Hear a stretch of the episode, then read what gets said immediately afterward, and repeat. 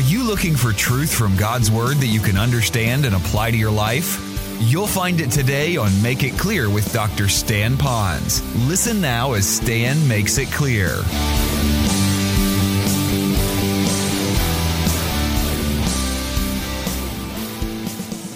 People come to our house, and you know we're a very busy house, but we're also a very calm house. So, majority of the time when Carol and I are alone at the house, believe it or not, it's a very peaceful house.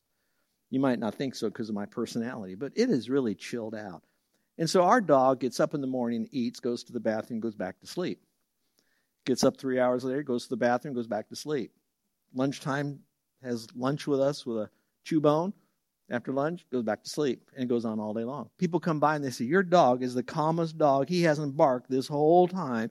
What is with your dog? And I said, Well, that's easy. We feed him dope all day. No, no, no, no. We don't do that. But the point of the matter is, this dog is chilled out. And I'm wondering if maybe the dog is a little more chilled out. Now, let me give you the contrast to that. Around our house, because I have an office there and we have a studio and all that, if the phone rings and the door, because of where the phone is sometimes, it'll go off. And my phone is connected to Carol so that I have accountability. And so when the phone goes off, we'll all kind of reach for the phone, grab the phone. Did you hear that? It's for you. All of a sudden, this quietness is exploded with, get that phone, will you? And if the doorbell rings, is who's going to get the door? I'll get the door. And we're running to the door when the whole house is nothing but just like a morgue. Okay? Those two times, our dog will, rip, rip, rip, then shut up. So now, nobody's jumping up, nobody's doing nothing. The phone rings and the dog goes, Roof. Someone comes to the door, Roof. So, what am I really trying to tell you? I think maybe for our dog, for us anyway, the calmness that's there has calmed them down. The phrase, though, is catch this the Lord is at hand. Now, some writers will say, well, that's because at any moment, don't have your fear. The Lord can come and take you out of that fear. Don't worry about what you got going on. You could die, so don't worry about it. That really gets rid of your fear, doesn't it? You know, get ready. Don't worry about it. You can be with the Lord. I get that, but I don't think that's the primary interpretation, and it's pretty far away from the application. I think it is saying, be gentle to all people. Calm down. The Lord's right there. How many of you heard me say a million times? Well, maybe not a million a dozen or more times, the Lord is large and in charge, and He's near and He's dear. Have you heard me say that? Do you believe it? Then calm down. All right? He's right there. Now, if you need a verse, I like the one in Hebrews. It says, I love this verse. It says, I will never leave you nor forsake you. Leave is goodbye, forsake is I ain't never going to come back again. The Lord never says, I will leave you nor forsake you. So you can boldly say, The Lord is my helper, and I will not fear. Hebrews 13. He's at hand. Number two, calm down. B. Develop a lifestyle of balanced prayer. Develop a lifestyle of balanced prayer. And then I gave you three praising, thanking, requesting. And now you're writing the word balanced in there, but I would much rather have you circle the word lifestyle. You know, a lot of folks, they, uh, maybe get their little injection of anti fear juice when they pray at a prayer meeting. And I'm not against that. I think that's okay. I think that's a momentary fix with a bunch of believers. But I think it's a lifestyle of doing this. So let's look at the passage here. One that you know so well. And if not, have your family memorize it. It says, Be anxious for nothing. Circle the word nothing. Be anxious for nothing. but in everything, by prayer, supplication, with thanksgiving, let your requests be made known to God. Oh my goodness. I'm not going to try to divide prayer and supplication and all of that. I just want you to know that it's this attitude of prayer, praising, thanking, requesting. Let me say it another word. It's so simply. Watch this now. Watch this. Watch this. It's intimacy with the Lord by communicating to Him what is necessary at the moment. Is it being thankful? Yep. Is it praising? Yep. Is it requesting? Yep. And what happens then? I love this. The result of all of that is found in the very next point, letter C. Decide that God can really give you peace. Decide that God can really give you peace. So I love that because sometimes we forget that He really can. I wish I had more time. I want to make a whole deal on make your request known to God. So many times we're giving requests to everybody else to pray for you, and we don't even pray enough for ourselves. But go to the Lord. And here it says, "In the peace of God, which passes all understanding." Remember, God can really do this. The peace of God, which passes all understanding, will guard your hearts through Christ Jesus. Now, I'm going to go a little deep here, but you can follow it. I want you to circle the phrase peace of God. Circle that phrase, peace of God. So it's not that He rules over peace it means that He is the source of peace. It means every bit of peace that God has, He gives to you and me. Now let's go a little bit further. And then it says, guard your hearts and your minds because a lot of your fear is what you feel or think about. And then it says through Christ Jesus. So circle the phrase Christ Jesus. Now, here, let me show you how to put this together in a very ultra pragmatic way that's biblical. Are you ready? Look up here. He is, um, I love this, the peace of God. All right, so he's the source of peace. He's the peace of God. So we must believe that he is not up in heaven wringing his hands of what's going to happen with the pandemic, what's going to happen in the Ukraine, what's going to happen, wherever it is. Doesn't really matter. He's not wringing his hands. But I get that quote, and I say this reverently, but get it. He's the man upstairs. I get that. So why did it say through Christ Jesus? Because now you can see the man upstairs in real life form as God man on the earth. So now let's look at Christ. Did he ever wring his hands? Did he ever worry? In fact, he did stuff that I probably couldn't do sleep in a boat in the middle of a storm. How many of you sleep real well on, you know, on an airplane flight and it's beep, beep, beep, you know, you can't even do that. He just was so peaceful. That's that God of peace and the peace of God through Christ wanting to reign in the heart of an anxious, fearful person. All right, so remember what it said here God can really give you peace. If you believe that, say amen. you didn't convince me. All right. Do you believe God can really give you peace? All right, that's it. Now, amen is an inside thing. I get it. D, deliberate on positive thoughts. Deliberate on positive thoughts. Now, that's kind of like something I've said three times already in the message, just a different way but basically it's still the same. So let's look at the verse. Verse 8 says, finally. So you could put climax there. He's really bringing this thing to a crescendo. Now skip over all that other stuff in between and go to the last four words of the verse. It says, meditate on these things. So before I get to the meditate on these things, I want to give you the other stuff, but I wanted to tell you that you got to think about these things. You got to meditate on these things. So when you hear about think about it, it's not a, a casual thought and then you're back in the sauce of fear and anxiety. It is, I meditate upon all of this, and then as I move back into fear, anxiety is here somewhere. You get what I'm trying to say? So you have to meditate on this thing. It's, it is an important thing to think about. So what do we do? Well, let's look at it here. Whatever things that are true. Now I'm going to get a little deep here. I want us to know that Jesus is the truth. He is the living truth. The Word of God is the written truth. Thy Word is truth. Jesus is the way, the truth. So now you got Christ and you have the Word. So whatever things agree with Christ and the Word of God, I think on that. So it's not just whatever things are true, I got a good report from the doctor. That's only as good as the one you get next time. Okay? So you always get the same consistent truth from God. So you want to think on the Word of God. Whatever things are noble, noble would be things that are worshipful, adorable, things that you would look to the Lord as saying, He's higher than anything that's on this earth. So now what I'd like to say is take whatever your fear is and put it up against all eternity. It becomes very simple and often very short. Whatever things are righteous or just, that would be biblical, biblical again. Is this what Scripture has to say? I want to think on that's what's just, that's what's true. Then it says here, whatever is pure. Boy, this is a sermon right there. What is ever morally clean. I wish I could unpack the whole idea of how immorality impacts peace in a person's life. So maybe I'll help you by doing this. Have you ever noticed how lack of peace the guys you know that have fallen into immorality, whether pornography or illicit affairs, they really don't have peace. They have fear all the time. They're running. They're trying to cover their tracks, etc. I hope nobody finds out. I could lose my job. Blah blah blah. And you can throw that in the women's world. It's the same thing. They watch pornography too. They do the same things, etc. Maybe not as much, But whatever it is, when there's a moral uncleanness there, there's going to be some fear. So, parents, one area I might ex- encourage you to explore is if your child has fear, one, there's many of them, check out the morality or the immorality factor of what they're watching. R rated, certain music, all of that. Let's go on. I could go on forever for this, and I don't want to.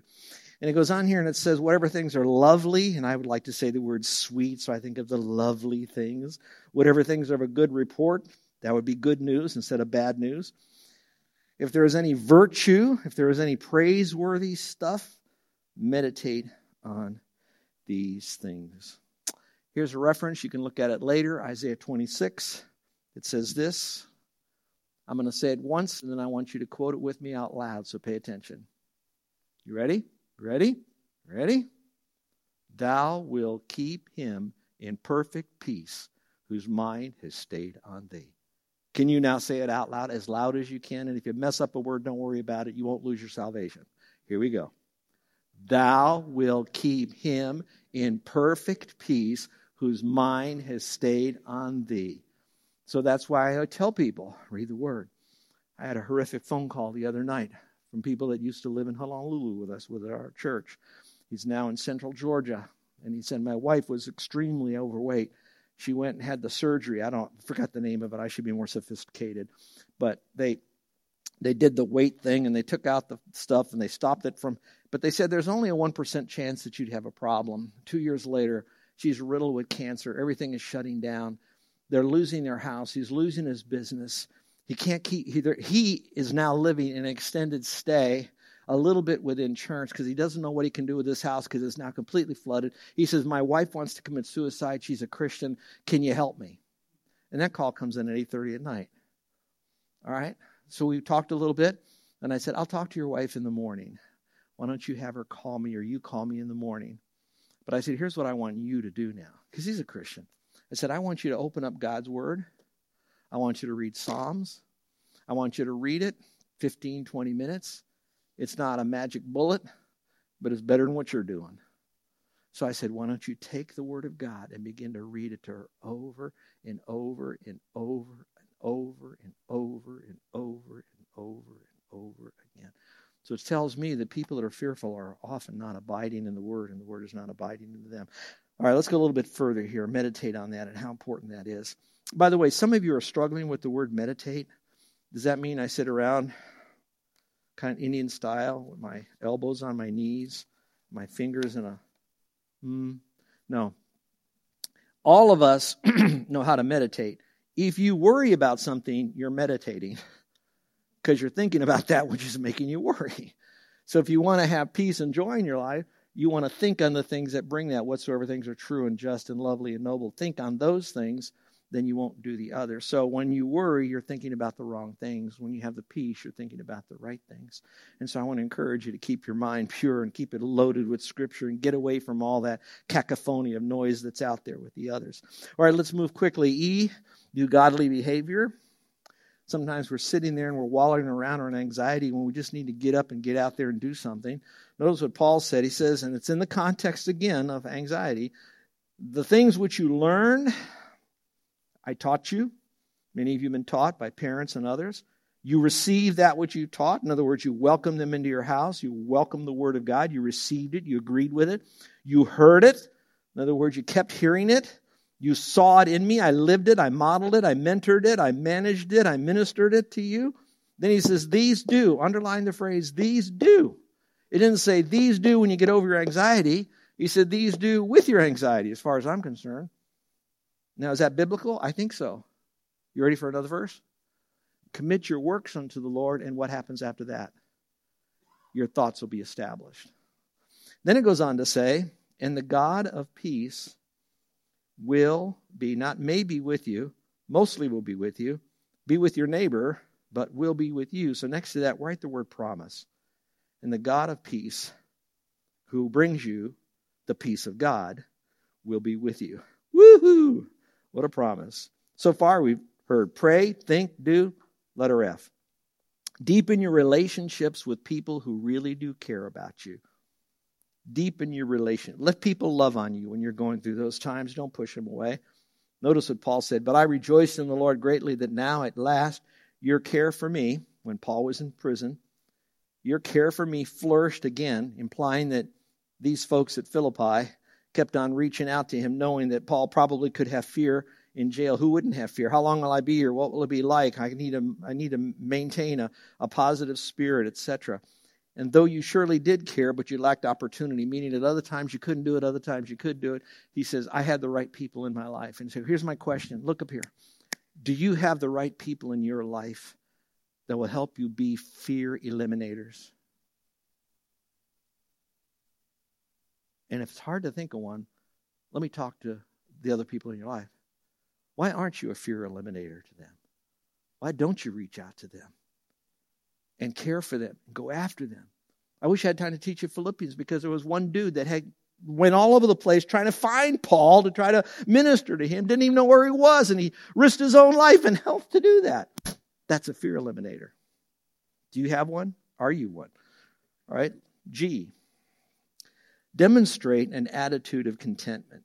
Demonstrate an attitude of contentment. Sooner or later, no matter what you're going through, you're just going to have to accept it. Doesn't have to say, I love this problem I have that's causing me fear, but you have to accept it. Paul said this Not that I speak in regard of need, for I, I've learned, means I didn't know it before, but I had to learn this. And maybe the reason we have these issues because God's trying to teach us some and we're not learning it. But he learned what? In whatever state I am, which could create fear, context, to be content. I'm going to I'm going to just rest in the Lord. It's okay. I know how to abase. I know how to be at the bottom of the Ferris wheel. But I also know how to abound. I know how to be at the top of the Ferris wheel and get all the beautiful view and the cool air and all of that. I know how to do all of that stuff, but I had to learn all of that stuff. Everywhere, in all things, I've had to learn both. To be full, no fears, no problems, got it all together. I'm full, got it all there. And to be hungry, to be without, both to abound and to suffer need. It's okay. I've learned to be content. Maybe what you're going through with the fear is that you're trying to get rid of whatever's causing you the fear, thinking that if you got rid of that, you're now going to have peace in your life. When really, it's just going to create another vacuum there that something else Satan will use to fill it up until you become content. Boy, I probably invited back here to preach anymore. Let's go on. Depend on the Lord to make you strong, strong enough to face any conflicts. So it's not you, psychocybernetics, whatever I can conceive in my mind to overcome fear, I can achieve. No, I'm dependent upon the Lord. I can do all things through Christ who strengthens me. Look up here. We said God will give you the peace. All right, I got that. But you can overcome your fear. You can do that. You do not have to live in a paralyzed world of depression and discouragement and anxiety that's destroying you and horribly impacting the people that you're around, let alone minimizing the intimacy that you could have from the Lord. You have all that's there. All things. I denounce the fear of poverty. I threw that in there because, kind of in the context, I'm wondering if uh, maybe more ladies are afraid of if my husband loses our job or if something happens to him, how am I going to be taken care of? I don't, I don't know. But he said, And my God shall supply all your need according to his riches in glory by Christ Jesus. I want to be very careful that I don't make all the word all meaning money. God shall supply all the money you need. It's all anything you need, internal, external, etc. How important that really is. I suggest at night that you stop counting sheep and start praising the shepherd. All right. Number seven is the last one here. So we are coming to land the plane. What is the ultimate cure for anxiety? If you forget everything else that I've given to you today, if you could do this one here, I think it's a good place to begin. It's a good place to own. It's a good place to end on. And that is the ultimate cure for fear and anxiety is faith. It's faith. Now, I know perfect love casts out fear. I get that. And that's important. The love of God. Remember, He loves you no matter what. We're going to show you that in a moment. But right now, faith is what's going to cast it out. The only way you're going to get your faith is by getting into the Word of God. So then faith comes by hearing, and hearing by the Word of God. So if you want to eliminate fear, you've got to increase faith. In order for you to eliminate faith, you have to add six areas of the Word of God to your life. Listen, you just, just listen. You have to listen to it. You have to read it. You have to memorize it. You have to study it. You have to meditate on it. And lastly, you have to apply it to your life, not just let it be existential information, but it changes you from when. And when you do, faith will come into play. When faith is there, fear flees. Say that with me. Fear flees. It's gone. It's gone. So keep that in mind. I think this will be something that'll help you. I have a dear friend of mine. His name is Mike Sullivan. A while ago, he wrote a blog. Some of his blogs speak to me so much that I keep. This one stayed with me so long that when I finished this message, I wanted to give you his blog. And no, I'm not going to read it to you. Most of you probably already read it when you're bored during the sermon, but it's still there. And I want you to own that blog. It is very well written. And if you'll notice, there's just three high points to remember, but it's all the inside guts in that that'll change your life from fear to faith. He says here to trust the unfailing truth of the Word of God. You've heard me hammer that already. Number two, trust the unfailing love of God. He really loves you. Now, some of you might be in a predicament right now that's so bad and you're so fearful and you think that God is out there and he's squashing you like a bug. Yep. For whom the Lord loves, he chastens. I get that.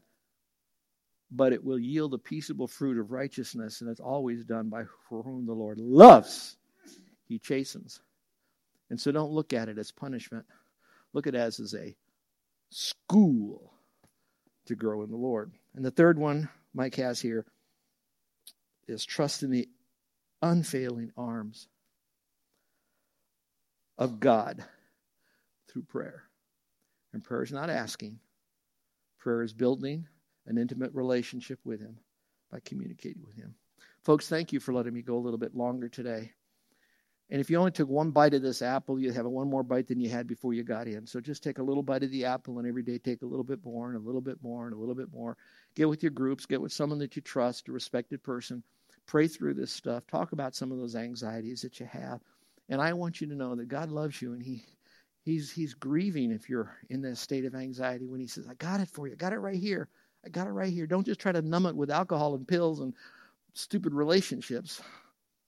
Fill it with me. And now, for those that don't know Christ as Savior, this is all waiting for you, but you got to get in the room. It's not coming into church and joining it. It's you have to get in the room the same way these people got in the room, the way I got in the room. We came through a door, and that door is the Lord Jesus Christ. And He said, I'm the door, I'm the way to get in. And to get in is when you trust in me as Savior, you get into everything I have now and everything you have in the future in heaven. All of that. You get, it's like walking in the entrance to Disney World. It's all right here. I'm not the mouse, I'm the king of the mouse.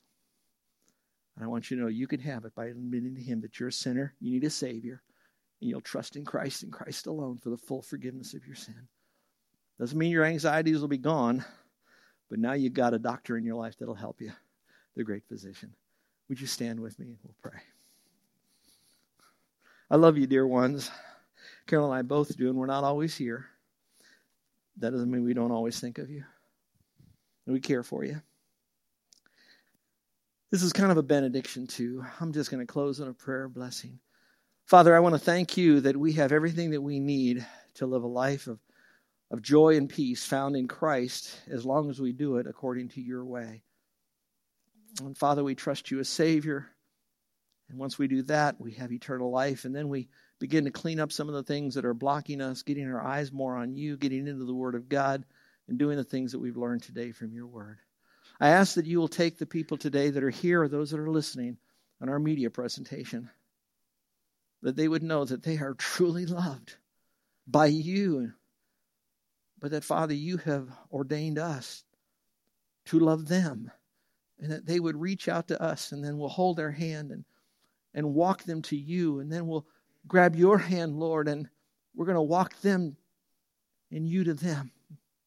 And so, Lord, I thank you for that. Bless these people right now as we go out to manifest to a world of what it really means to be a Christian. Our faith over fear is truly more contagious than any virus. It is in your name we pray. Amen. You're listening to Make It Clear with the teaching of Dr. Stan Ponz, founder of Make It Clear Ministries. Make It Clear is dedicated to taking the Word of God with clarity into every person's world. It is the support of listeners like you who make the ministry of Make It Clear possible. You can provide your tax deductible gift to Make It Clear online by going to makeitclear.org, or you can mail your gift to Make It Clear, P.O. Box 607901, Orlando, Florida 32860. Thank you for helping us make it clear. If you would like to have Dr. Ponz speak at your church or event, please send us an email at tellmemore at makeitclear.org. Thank you, and remember to make it clear.